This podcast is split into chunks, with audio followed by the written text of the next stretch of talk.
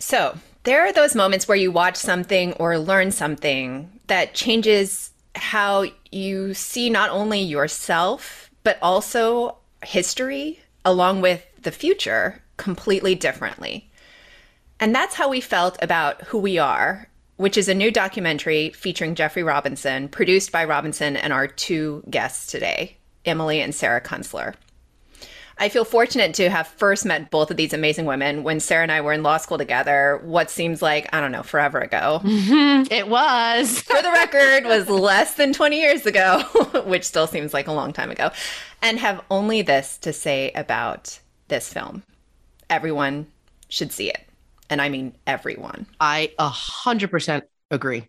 You know, in this episode, we talked to Emily and Sarah about the impetus for this amazing documentary we talk about why this conversation is so important. And additionally, why it's imperative that everyone understand our country's foundational struggles so that we can move forward collectively. This is not just a film about Black history. This is a film about our American history. We can't wait for you to hear more in their own words. Welcome to the Dear White Women podcast, the show that helps white women use their privilege to uproot systemic racism. Hopefully, that includes watching this film. We are your biracial hosts, Sarah and Misasha. Would you two please introduce yourselves for our audience? Sure. I'm Emily Kunstler. I am a director, producer, and the editor of Who We Are Chronicle of Racism in America. And we're also here with my sister. I'm Sarah Kunstler, and I am a else, a co-director and producer of the documentary as well, but not the editor. That's all Emily. This film that we're going to talk about, this documentary, I don't even really know how to express what I think about it in words. You know, I can wholeheartedly say and agree with whoever has said that this should be seen by everyone in America because there were parts of this film that reminded me of how I felt when I saw Eyes on the Prize in seventh grade in Mr. Estrada's class, who later got in trouble, I think, for showing that to us, or at least created some like parent strife back in the late 80s when some parents felt like we shouldn't be watching that in class. But that film, that series, you know, changed the way I saw history in our country in that moment. And I think this documentary does the same thing. And now watching who we are as a mother to black sons, I cried in several parts for different reasons. That same idea that history forever looks different was still there and is still there powerfully through the film. So I want to talk about what got you to making this film. And I know that in 2015, you both saw a presentation by Jeffrey Robinson that was, you know, the seed for this movie. So can you tell us about how then that presentation sort of blossomed into this documentary?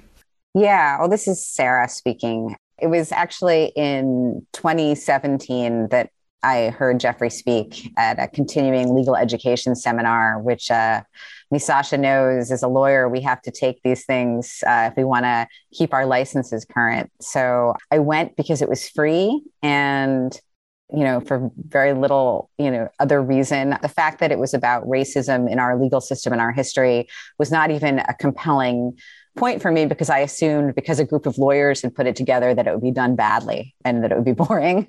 But I heard Jeffrey speak and I, you know, he changed my life. He changed, I walked out of the room and I could not see the world I live in the same way anymore. And that was a really powerful shift for me in my life.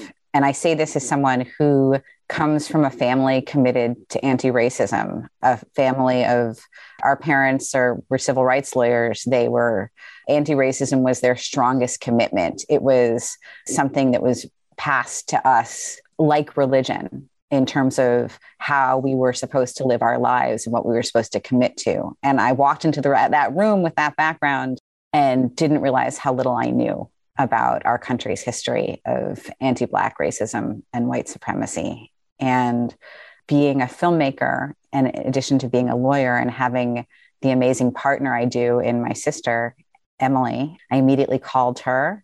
Figure we tracked down Jeffrey Robinson through a mutual friend of yours and mine, Misasha Jisan, was the connector. I love that. and we arranged to meet him for coffee. And the rest is history. This became a collaboration between Jeffrey Robinson and Emily and I to adapt his talk into a documentary film. How did he react when you contacted him after that presentation? I'm just curious what his response was at that coffee. This is Emily speaking. He's the same humble, lovely, approachable person that you see in the film in real life. So, you know, I mean, he was really flattered and surprised and had never thought of making this into anything but what it was, which was a PowerPoint presentation that he had been giving. So, you know, he was excited and surprised. He didn't know us. So I think, he, you know, he, he wanted to talk to some friends in common, sort of get the inside track, find out if we were the real deal or people that he would want to work with. From our first meeting, when we sat there, we actually went to a Starbucks by his office, his ACLU office in downtown Manhattan. He had a hot chocolate because he doesn't drink coffee. I mean, this is Jeffrey's life's work. He had worked on it for eight years by the time. It's funny, every time we answer this question, the years he's worked on it changes. It was six, eight, 12, for a long time. He had been working on this presentation, which was so carefully researched, you know, and put together. He really, you know, had devoted so much energy to it. So it was, you know, Sarah and I would have never considered taking on a historical documentary, you know, from scratch, from the starting point. But with Jeff having already done all of this work, it was phenomenal. It was a real gift to be able to join with him in bringing this to the largest audience possible. So I think he was excited and also maybe a little skeptical, but he uh, ultimately agreed to let us come along this journey with him. And then the next five years we spent making this film. That's really cool. You, Sarah, described the background of your family and how intentional you both have been with this kind of work. So I was curious, why was it important to you both that he would own the rights to the film and that he would have like final say editorially on the content of the film? This is Sarah. Well, it was Jeff's work. He had spent years putting this talk together. It wouldn't have felt right to license it from him and become the owners of the documentary that was born out of his talk because the documentary is his talk. You know, the talk is the backbone of the documentary the documentary is about Jeffrey Robinson. He's the person who leads you through this history. He's the person who takes you off the stage in town hall where we filmed him giving his talk out into the world to meet with keepers of history and you know people whose life stories and you know dovetail with the history that Jeffrey shares in the talk. So it was how we proposed it to him from the very beginning. We said, look, we don't want to own this this is your life's work. We want to the honor of being a part of this in helping you put this out into the world. And I think the terms on which we presented it gave Jeff a little more faith in our motives.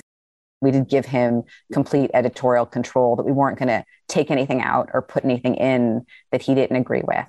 And it was actually, it's a very unusual arrangement in documentary film or in the film business. You know, the film business is all about rights and licensing rights. And it's not about giving away ownership of a film to the subject or creator. In doing that, we felt like we were honoring our commitment to anti racist work and doing this in the only way that Emily and I felt comfortable participating in it which was not taking it away from Jeffrey, but collaborating with him into adapting his work into a film. I think that's really powerful and, and you know the dichotomy between how typically film rights work and what you two did here is so striking and such a strong statement i think but it also speaks to the trust right that you were building together because in jeffrey's own words and the press kit, he says, you know, and as we worked together, we built trust. I was reluctant to have personal stories included, but they convinced me that some of my family history would help complete the narrative. I agreed because of the trust we built working together for three years, and the film is better for it. So that trust, though, seems, you know, to be that foundation. And besides, you know, giving that editorial control and having him own the rights, how else did you build that trust as you're, you know, going on this journey with him? Well, this is Emily speaking. I think that any creative, you know, collaboration is just by its nature sort of intense. You know, we once we started traveling with Jeff, it was just really, you know, us a small crew in like a 15 passenger van going to these different places and you get pretty close pretty fast. And also, it was the nature of the work, you know? I mean, we were meeting these really amazing people who gave us such access to their lives and their stories and had such trust in us as a group, had so much trust in Jeff, you know, and us by association. And just processing that together, you know, and the conversations we would have in the van, you know, or, you know, or at dinner that night, you know, you're just with each other 24 hours a day, you know. But it really was very bonding for all of us us and Jeff and, and also the rest of our crew. So, I mean, essentially now we're like family. You know, we're brainstorming about our next projects. You know, we don't see this film as the end of our relationship at all. We see it as the beginning. So it's, you know, it's been a real gift. And along the way, you know, with Jeff agreeing to incorporate some of his family story, Sarah and I had made a film about our family and our father and had been pushed the same way by producers that we worked with to feel comfortable incorporating some of our story into it. We had been totally uncomfortable with it and really did it only as much as was absolutely necessary to tell the story. So uh, we totally understood where Jeffrey was coming from and the reluctance he was feeling. And I think that because we had also been through it, you know, he listened to us and trusted us even more. But, you know, we just, we both feel so grateful for the relationships that we developed through this project with Jeff, with the people we interviewed. I mean, we're still keeping in touch with with people we met all across the country and are going to be seeing many of them again as this film opens in their communities when we return for screenings. That's awesome. You know, I wanted to ask sort of a little bit more explicitly about that because, you know, Emily, you just mentioned people trusted you because they trusted Jeff and therefore by extension, you two are two white women filming the story of a black man. How did all of your racial identities play a role in this building of the trust? What did you notice as you were going through this process? This is Sarah. That's a hard question to answer, I think. I don't know how much, I mean, we bring our racial identity to everything, right? So we bring it to our engagement with the world. It's part of the lens, for better or for worse, that we see things through and that we are perceived through. So I think it definitely impacted the building of our relationship with Jeffrey. One thing I will say about Jeff is that part of why why his talk spoke to me to begin with and part of why I wanted to make a film out of it is Jeff's talk is very welcoming to white people. He uh, talks about this history that's been stolen or hidden from all of us as a, well, he talks about this history as something that's been stolen from all of us, rather and something that it is our collective responsibility to get back, to reclaim together. And that it is only in the process of this collective reclaiming and reckoning that we can move towards our collective liberation as a country. And so that's Jeff's, you know, grand proposition is you know, this is our history. It belongs to us. It belongs to, you know, black, white, you know, Americans of all races, and that reclaiming it is an act of empowerment and it is a step towards healing. So, you know, as a white person, I was like, wow, you've given me an access point to wade into some very difficult stuff. And that's powerful. And I want to share that with other white people, that access point. And in giving Emily and I and white audiences permission to wade into this history, you know, he gave us also gives us permission to talk about it, reflect on it, reckon with it. And we did a lot of that in the van as we traveled. We talked a lot about, we reflected a lot on what we had experienced. We didn't always experience things the same way. We would come out of interviews with people we met and you know sometimes we would be energized and talk a great deal together about what we had just experienced and sometimes there were no words and we were we had you know long silences in the van as we drove to the airport or to our next stop and that's a real bonding experience you know in bearing witness together in talking about it together in hearing what jeff as a black man took from the experiences that we had and in you know in sharing our own. Emily described this experience as a gift, and it really was because I, you know, I it was not an opportunity that either of us had had before in our lives to to witness you know the life experience of the people we interviewed in this film and to sit with those experiences and to work through them as a group I appreciate you sharing it in that way. You know, it struck me that it stands this approach you talked about with Jeffrey's welcoming of white people into this narrative, everyone being in it together, it stands in stark contrast to what I think a lot of white people are afraid of, which is cancel culture. What is your thought around cancel culture and your experiences in it in this realm so far? Well, this is Emily speaking. There's been a knee jerk response to our film from people who haven't seen it that's been very negative. There's sort of a movement to not reclaim this history, to continue this, you know, the creation myth of America.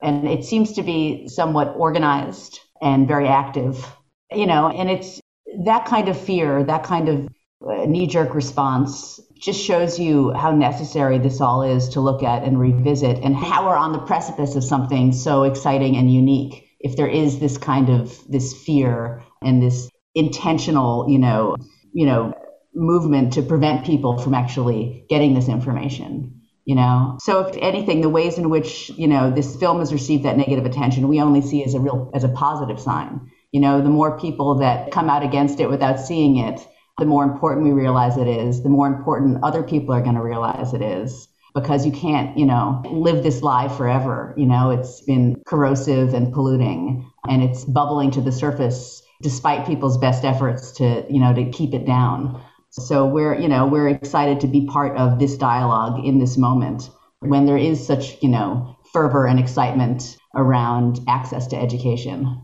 I just wanted to respond to Sarah too, in that I think when you think about cancel culture, I think it is there's a fear in among white people about saying the wrong thing or doing the wrong thing when it comes to kind of talking about race and our history of racism in this country. And, you know, they're indicative of that are laws that are being passed across the country right now about what school children can learn and restricting learning that might make children uncomfortable about their race. And I think inherent in that, I don't think it's really about discomfort. I think it's about, it is about fear of saying the wrong thing or doing the wrong thing or being the wrong thing. But fundamentally, I think it's about fear of change. That knowing this history, it's not that it's going to make us uncomfortable, but it's that it has implications for the way we live our lives and the choices we make. And that I think is the larger fear, much more so than being canceled, is about is that this examination is going to le- require us to make different choices going forward. I love both of those perspectives. And I, I think that you're right because it's in those moments where you cannot see history the same, right? You cannot see the path forward in the same way again. And, and it reminds me of how, you know, I was doing a talk for a school district a couple weeks ago, and one of the comments was, it's great learning about all these subcultures was the exact words. But let's not forget that America was founded on opportunity, you know, and hard work, not on what this history of white supremacy. And so I think there is that fear, but there is also that sort of realization that you have that if you change that narrative, if you expand that narrative to include the true history, you can't look at anything the same way. And in fact, we cannot move forward knowing that until we address those. So I think you're absolutely right. And that's something that we talk about a lot in our work as well, that this is one of those, you know, and, it, I loved in the film where Jeffrey Robinson is talking about those tipping points, right? And you're at those moments and you roll, you go forward, you go back, and you cannot continue to go two steps forward and three steps back. It, it just, we can't progress. You know, one of the strongest parts of your film to me was the stories, right? It's his presentation, but it's interspersed with these stories and where he goes to places, and you see sort of this living history of what he's talking about. How did you all pick the stories that were included and people and the locations? And, you know, I just thought they were so well put in each place in the film to make that point in a way that really resonates with everyone. Well, this is Emily speaking. This film was funded unconventionally. Jeff really didn't want to make a partnership with anybody early on because he wanted to maintain control over the content. And he was fearful, with good reason, that if we brought someone else in, a producing partner, a financer, that there would be uh, an attempt to, to control what he wanted to say. So Jeff was flying around the country to give his presentation, and it was a free plane ticket for him and a free hotel for him. So we would be like, great, you know, can we come? and where he would go, I mean, this is how some of the trips worked, where he would go, like our trip to, to Charleston. We would find people in the community that would bring stories from his presentation to life. You know, we know that there's different ways to tell history, there's different ways to absorb history, and you can use the facts and you can use primary source materials. But another very powerful way to tell history is through narrative. So we knew we wanted to, in order to really connect with audiences and make this, you know, something that you could really, a history you could see in practice, you know, in the world around you, we really wanted to include real life stories. Another way that, I mean, we spoke about getting access through Jeff, you know, when we would go to communities like, for example, Tulsa, activists, for good reasons, are protective of the stories and the people in that community um, and protective and not wanting them to be misused, abused and we went to Tulsa, met people for the first time. Everyone was very lovely and nice to us, but didn't know us. You know, they didn't know what we were doing. They didn't know um, what our intentions were. So Jeff put on a presentation at the basically the only black-owned structure that still exists on Greenwood Avenue from the massacre that took place there, and invited the whole community, invited survivor's family and they saw Jeff's presentation and it made, you know, it, it really opened doors for us because people in the community knew who Jeff was. They knew that he was the real deal. And the next day, you know, we had calls and meetings with people. Um, it took two trips down there before we earned the trust to be introduced to Mother Randle, who was a survivor of the Tulsa massacre. Ultimately, on that second trip, she wasn't well enough to be interviewed. So that was the one interview we did during the pandemic over Zoom without Jeff's presentation, without the welcoming nature of his presentation, the well researched nature of his presentation, you know, it's such an invitation in for people. And his ability to be vulnerable in his presentation, you know, and to show the person that he is. So that really, the film would have been impossible to include all these narratives without it. And the Tulsa story was such a central part of Jeff's presentation from the beginning. So we knew that we knew we needed to, to include that in this, in this film. What I heard, Emily, from your conversation just now was how much patience is required and to not expect things to happen immediately and that it takes time to build relationships because while history is history, some of it's living history, and a lot of it is around the people who've experienced it themselves. So you have to take the time to build those relationships and build the trust and not come in like a, you know, we're going to get this done and move gangbusters and trot over people's feelings. So as I'm hearing you say that, it makes me think about, you know, you both using your skills to actively participate in anti-racist work. And I think about people who are listening to this right now who might be like, well, but how do I do something like this? What can I do in my realm to also help change the course of history like you two did by making this film? How do you see this kind of work in terms of like an everyday person who's watching the film? How can everybody come in and stand up and do the right thing? And what did also did you learn about yourselves through the process of making this movie?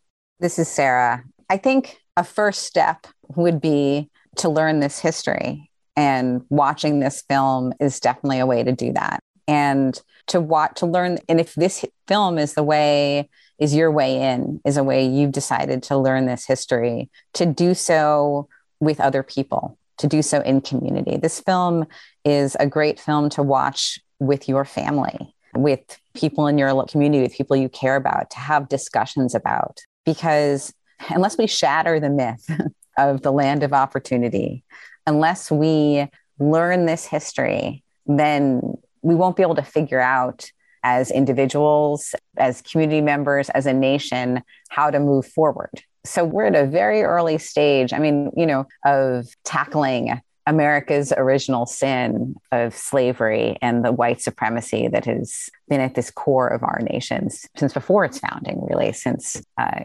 colonial times. You know, we're just figuring this out. And what I would say to other white people who want to do this work is let's learn this together. Let's talk about it together and let's figure out next steps together. There's no immediate call to action because until we're operating from a shared set of facts, until we shift this narrative and bring the light into the reality of our nation's history, we can't problem solve. We can't figure out the solutions. So I think this step is both a hard step and an easy step because the work required is learning and the, what results from that learning is a radical shift in perspective that will help guide us into what the solutions will be in our lifetime. And the question you asked is definitely something that Sarah and I struggled with before we began to make this film. How do we do this work? What's the best place for us to put our efforts? You know, where can we see the biggest return? And finding it frustrating and limiting, you know, until we met Jeff and saw this presentation, we're like, that's what we can do.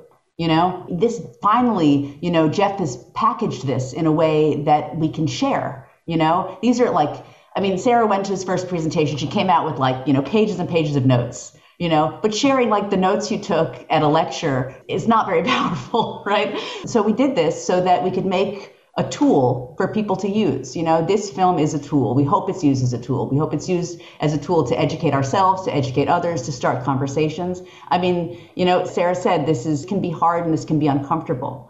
But this film isn't hard or uncomfortable. And it's a really great entry point for people trying to find a way in, you know, or to, and Jeff gives you the tools to have conversations, you know. I mean, you see Jeff talk to people with such grace. It's, it's like, oh my goodness, everything doesn't have to be an argument, you know. You, you know, lean on the facts, then they'll speak for themselves, you know.